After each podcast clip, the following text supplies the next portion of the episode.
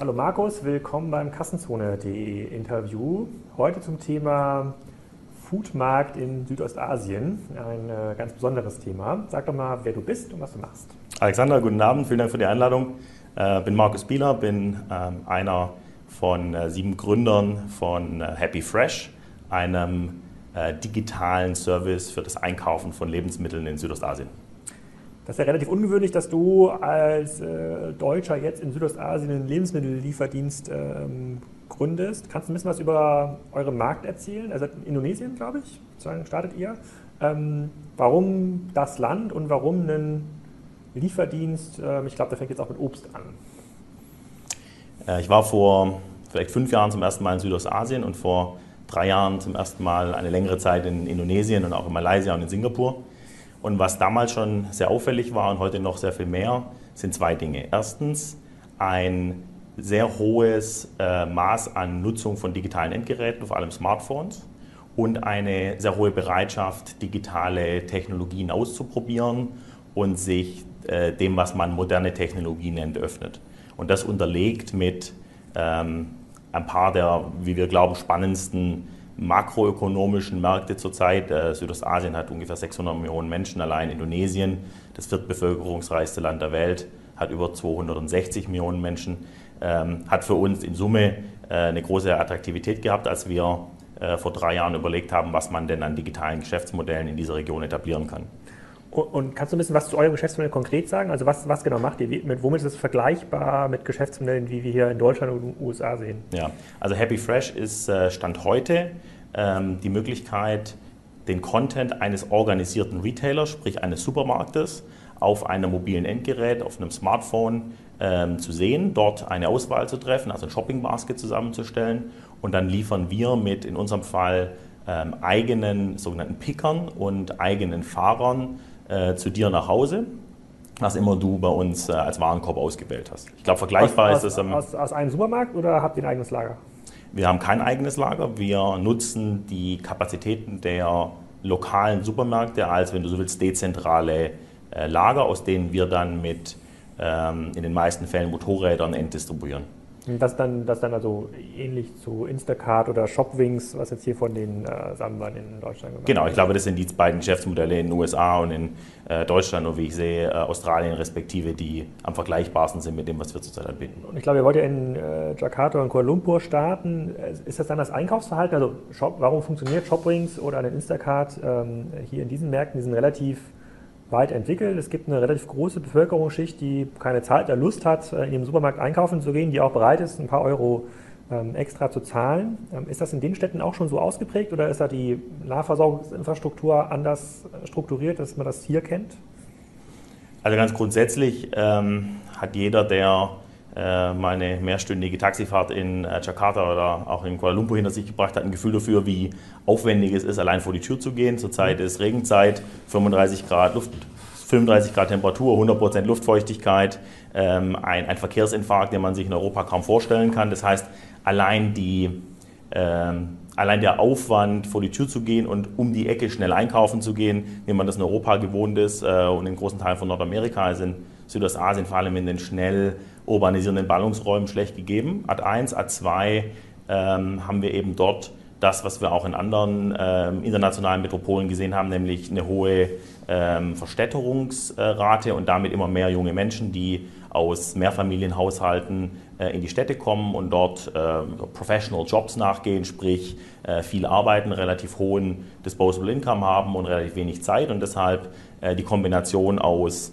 Convenience und Qualität schätzen und deshalb ähm, in unsere zumindest beginnende Zielgruppe reinfallen. Okay, also habt ihr gar nicht dieses, äh, also hier in Deutschland, wenn man so mit Shopping startet, dann kommt immer das Gegenargument, naja, aber es gibt doch jeden Supermarkt hier 200 Meter weiter, das habt ihr quasi gar nicht, diese Voraussetzung, sondern geht genau. dann quasi, das ist ein äh, klarer, klarer Serviceaspekt, der da ähm, zum Tragen Also was man eben auch nicht vergessen darf, ist, dass die Quote des, äh, des Organized Retails, also der Teil dessen, was in Supermärkten europäischer Prägung verkauft wird, immer noch relativ gering ist in Südostasien. Viele Menschen kaufen nicht in Supermärkten, Supermärkten aus verschiedenen Gründen, ähm, sondern in, in, sogenannten Wet Markets, sprich ähm, in, in, kleinen äh, Straßenständen, auf Wochenmärkten und in den Mom- und Pub-Shops an den Ecken der Straßen. Ah, okay. Das, das macht auf jeden Fall relativ viel, ähm, äh, viel Sinn für mich. Kannst du ein bisschen was äh, äh, dazu sagen, wie ihr aufgestellt seid ähm, als Team? Also wie groß ist das Team? Äh, sozusagen, wie seid ihr finanziert oder sucht ihr gerade eine Finanzierungsrunde? Und wie ist so ein bisschen die Timeline? Also ist es schon live, ist es noch nicht live? Mhm. Ähm, das Team hat zusammengefunden in Q3 letzten Jahres, also 2014. Wir sind ähm, Stand heute live in zwei Städten, nämlich in äh, Kuala Lumpur und in Jakarta ähm, jeweils in den Ballungszentren, die man vergleichen kann mit einem Schwabing in München oder einem Prenzlauer Berg in Berlin, sprich, wo wir glauben, dass wir die affinste Zielgruppe für den initialen Service antreffen. Wir sind ein Team, das besteht aus fast ausschließlich Unternehmern, die bereits Firmen äh, gegründet, skaliert und verkauft haben. Ähm, und wir sind ein Mix aus sowohl deutschen als auch ähm, indonesischen Unternehmern.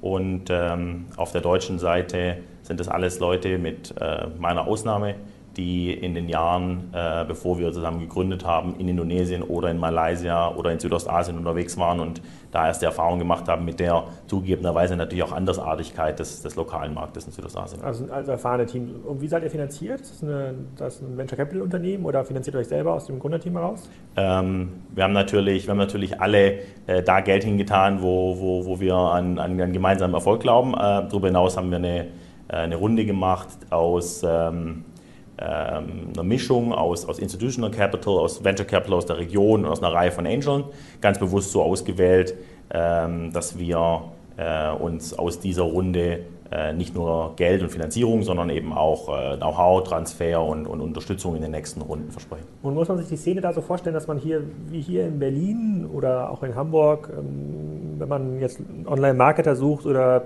Business Analysts, ich glaube, Mopedfahrer ist, glaube ich, kein Problem in, in Jakarta, wenn man die zusammensucht, dass man die auch gut findet. Ist der Markt schon so weit entwickelt oder, oder müsste die Leute hier in Europa sourcen und mhm. dort exportieren? Wie schaut das aus? Das ist eine gute Frage. Ähm, ich glaube, gute Leute sind überall auf der Welt rar. Äh, die Opportunitäten für die Besten sind äh, äh, breit gesät und das wirst du aus, aus, aus Europa Kiel, genau. der E-Commerce-Hauptstadt, die ich hier nochmal erwähnen möchte. ich habe gehört, da gibt es eine ganz vernünftige ja. Straßenanbindung, auch aus Berlin raus oder aus Hamburg. Absolut. Ähm, nein, Spaß beiseite. Ähm, gute Leute sind überall ein Problem. Ähm, zurzeit machen wir äh, zwei Dinge. Wir versuchen vor Ort äh, von den äh, jetzt mittlerweile auch schon etablierteren und größeren E-Commerce-Unternehmen der Region gut ausgebildete lokale Kräfte abzuwerben, weil wir äh, sehen, dass lokales Know-how äh, von Vorteil ist, vor allem da, wo es um, um Netzwerk, um Sprache, um Kulturverständnis geht. Auf der anderen Seite äh, haben wir auch ein signifikantes Interesse daran, die besten Leute hier aus Europa mitzunehmen, einfach deshalb, weil der Markt hier in Europa fünf, vielleicht zehn Jahre mehr äh, Entwicklung hinter sich hat und damit äh, die Spezialisierung, die Ausbildung, auch das technische Know-how hier in vielen Bereichen noch besser ist. Also äh, um deine Lanze für unser Recruiting zu brechen, würde mich natürlich sehr freuen über vor allem Online-Marketing und BI, Front- und Backend-Entwicklung ähm, und habe da sehr gute Erfahrungen gemacht mit Leuten, die in Südostasien A sehr gerne leben, Spreewald versus Bali fürs Wochenende ähm, und dann aber auch ähm, kulturell haben viele Europäer äh, in Südostasien einen relativ einfachen Stand, weil Englisch die Arbeitssprache ist, weil ähm, trotz der kulturellen Unterschiedlichkeit das Zusammenarbeiten doch hervorragend klappt an vielen Stellen, sogar äh, besser als, äh, als, als, als gedacht. Also ich glaube, der Pitch an alle äh, Europäer, denen es in Berlin am Wochenende und im Winter etwas kalt wird, ist, äh, schaut euch Südostasien an. Ja, ich glaube, das kann man in diesem relativ nasskalten Winter, äh, kriegt man da die eine oder andere ähm, Bewerbung. Ja. Kannst du ein bisschen was zu den Unit Economics sagen, dieses Geschäftsmodells? Also wenn wir in Deutschland und insbesondere bei Kassenzone, wenn wir da Handelsmodelle ähm, begutachten, kommen wir so ein bisschen in die Schere. Auf der einen Seite kosten die Kunden relativ viel Geld in der Akquise. In einem neuen Modell wie in einem Instacart muss man die ja auch noch äh, ausbilden. Also man hat mhm. relativ viel Vorleistungen, in die man als äh, Pionier dieses Geschäftsmodells investieren muss. Auf der anderen Seite ist das Margenpotenzial, getrieben durch den Wettbewerb, nicht besonders hoch. Jetzt haben wir in Deutschland natürlich im Bereich der Lebensmittel auch das Problem, dass die, äh, dass die Preise relativ versaut sind ähm, äh, durch, die, durch die Discounter. Ähm, wie ist das bei, wie, wie, ist das in Indonesien? Also sind die Leute bereit, einen, einen guten Aufschlag zu zahlen für diesen Service oder habt ihr ein hohes Potenzial ähm, über die Skalierung äh, im, im, Sortiment, dass ihr irgendwann ein eigenes Lager aufbaut? Ist es einfach, den Leuten das zu verkaufen? Wie sieht, wie das heute aus? Also ganz grundsätzlich gibt es äh, drei Haupt-Revenue-Streams äh, für ein Modell, wie wir das betreiben. Das ist in Deutschland nicht anders als in den USA. Was anders ist, ist die äh, Ausprägung und, ähm, äh, und die Größenordnung dieser drei Revenue Streams. Sie sind Ad 1 Aufschläge auf den Verkaufspreis des Warenkorbs relativ zum Checkout-Preis im, im Supermarkt. Der Joghurt, der äh, an der Kasse 1 Euro kostet, kostet dich bei uns im Schnitt 1,10 Euro. Ähm, zweiter Revenue Stream sind äh, Delivery Fees, sprich eine explizit erhobene Gebühr für die Auslieferung des Warenkorbs. Ähm, da fahren wir ein ähnliches Modell wie, wie viele äh, andere in, in den gerade erwähnten Regionen, nämlich ein ähm, in, in, Abhängigkeit vom Warenkorb äh, absinkende ähm, äh, Fee für die Auslieferung. Und drittens ähm, gibt es immer wieder Spieler, denen es gelingt, eine Umsatzbeteiligung bei den äh, Retailern zu verhandeln und damit praktisch das vorgeschaltete Delivery Frontend oder Service Provider zu sein für, äh, für den stationären Handel. Äh, ganz grundsätzlich, und da hast du, glaube ich, auch schon einen relativ wichtigen Punkt angesprochen, sind die Märkte hier sehr unterschiedlich. Deutschland ist der Weltmarktführer des Discountens äh, und sicherlich einer der margenschwächsten und preiskampfintensivsten Retail-Märkte der Welt.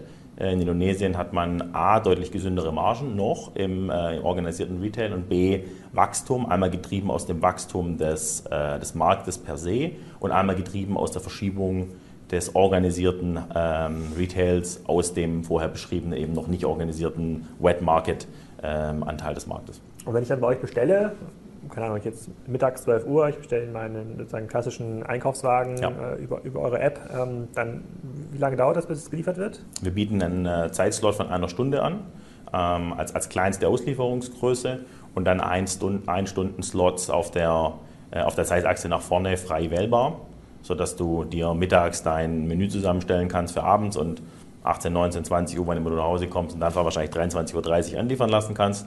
Äh, bei uns äh, gibt aber auch die Möglichkeit, äh, das sehr kurzfristig zu machen. Sagen, ich stehe hier in der Küche, mir fällt noch ein Liter Milch und in den nächsten 60 Minuten hätte ich gerne Anlieferung. Und das, wenn ihr das aufgebaut habt in Kuala Lumpur und Jakarta, hat man in irgendeiner Form Skaleneffekte, die dazu beitragen, auch in andere südostasische Märkte vorzudringen? Oder hat man eigentlich immer diesen Pionieraufwand, den man pro Markt aufwenden muss? Also gibt es irgendwelche technische äh, Infrastruktur, die man da mitziehen kann, die man nur, die ihr jetzt einmal aufbauen müsst, äh, die euch dann Wettbewerbsvorteile an anderen Märkten verschafft? Oder ist euer Ziel, ähm, Indonesien flächendeckend äh, abzudecken und dort im Grunde genommen so ein Pionier-Login zu erwirtschaften?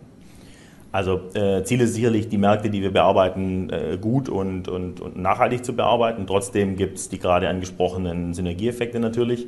Wenn man sich anschaut, was wir frontendseitig tun, dann ist das eine App, die äh, eine gewisse Funktionalität hat äh, für den Kunden. Dann gibt es eine Shopper- und eine Driver-App, also die, äh, die technische Ausstattung des Käufers im Shop und äh, des Fahrers, der zu dir nach Hause distribuiert.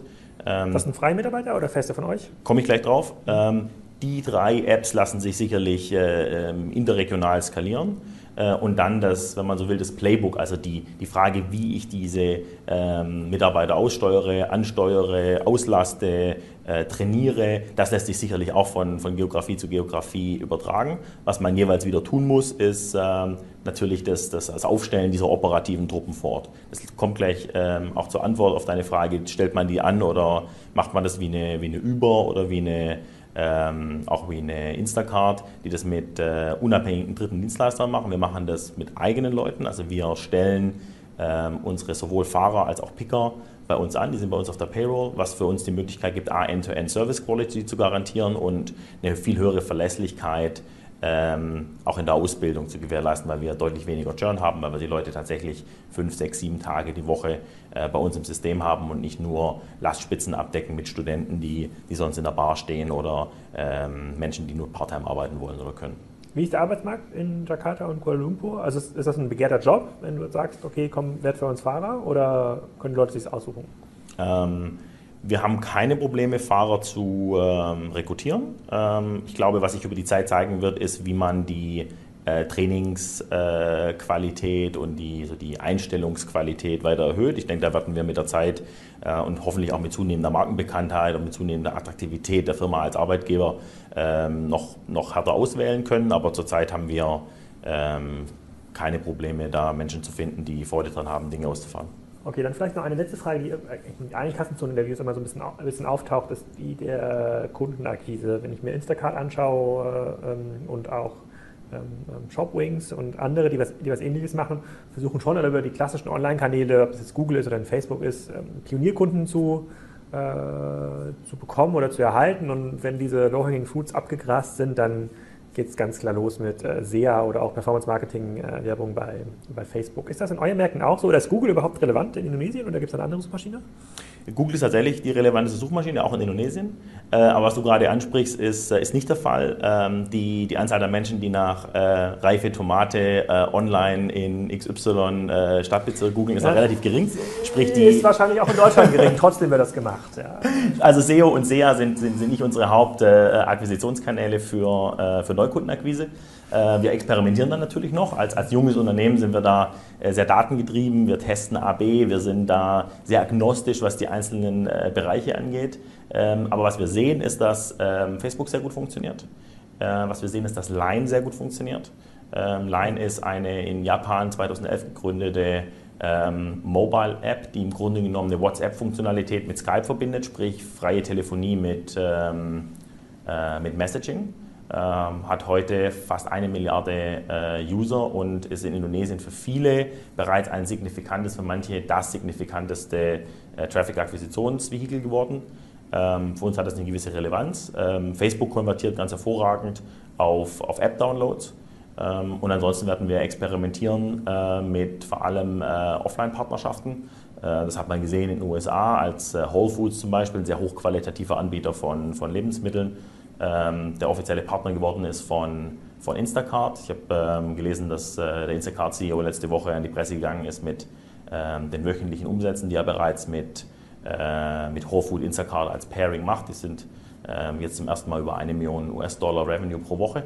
Ähm, und ähm, darüber hinaus kann ich mir vorstellen, dass man mit Billboarding und mit, äh, mit Flyering und vielleicht mit der einen oder anderen TV- oder Radio ähm, äh, Kanaloptimierung äh, vielleicht spielt oder mal ausprobiert. Ähm, zurzeit äh, sind wir da noch, noch relativ am Anfang, äh, können da aber sicherlich über unsere Mitarbeiter, über unseren Investorenpool und über meine Kollegen, die ja teilweise schon seit, seit Jahren in der Region sind, ähm, die Learnings der, der anderen E-Commerce-Spieler der letzten Jahre da mitnehmen. Ja, spannend, extrem spannender Markt. Also insbesondere deshalb spannend, weil es halt im Vergleich zu europäischen US-Märkten nicht so ein sozusagen krasser Verdrängungswettbewerb ist, sondern mhm. sozusagen Added Value Service, finde ich cool und ein relativ offener Aufruf ja auch an abenteuerlustige äh, Mitstreiter, ja, die Südostasien als, äh, sozusagen als Urlaubsland bisher lieb gewonnen haben und jetzt auch die Möglichkeit haben, da zu arbeiten. Ja, nicht nur als Urlaubsland. Also wenn man, wenn man äh, im, im, Urlaub in Bali ist, dann sieht man natürlich nur einen extrem kleinen Ausschnitt. Das ist so ein bisschen wie nach Sylt fahren und sagen, ich war in Deutschland. Das hat auch natürlich einen gewissen Charme, äh, ohne den Syltern da Unrecht zu tun, aber es ist eben nur ein kleiner Ausschnitt. Ähm, was, glaube ich, die Faszination dieser Region ausmacht, ist die Kombination aus der schieren Größe. Das muss man sich vorstellen. Ost-West-Ausdehnung Indonesien ist, ist, breiter als die Ost-West-Ausdehnung der USA. Vier Zeitzonen.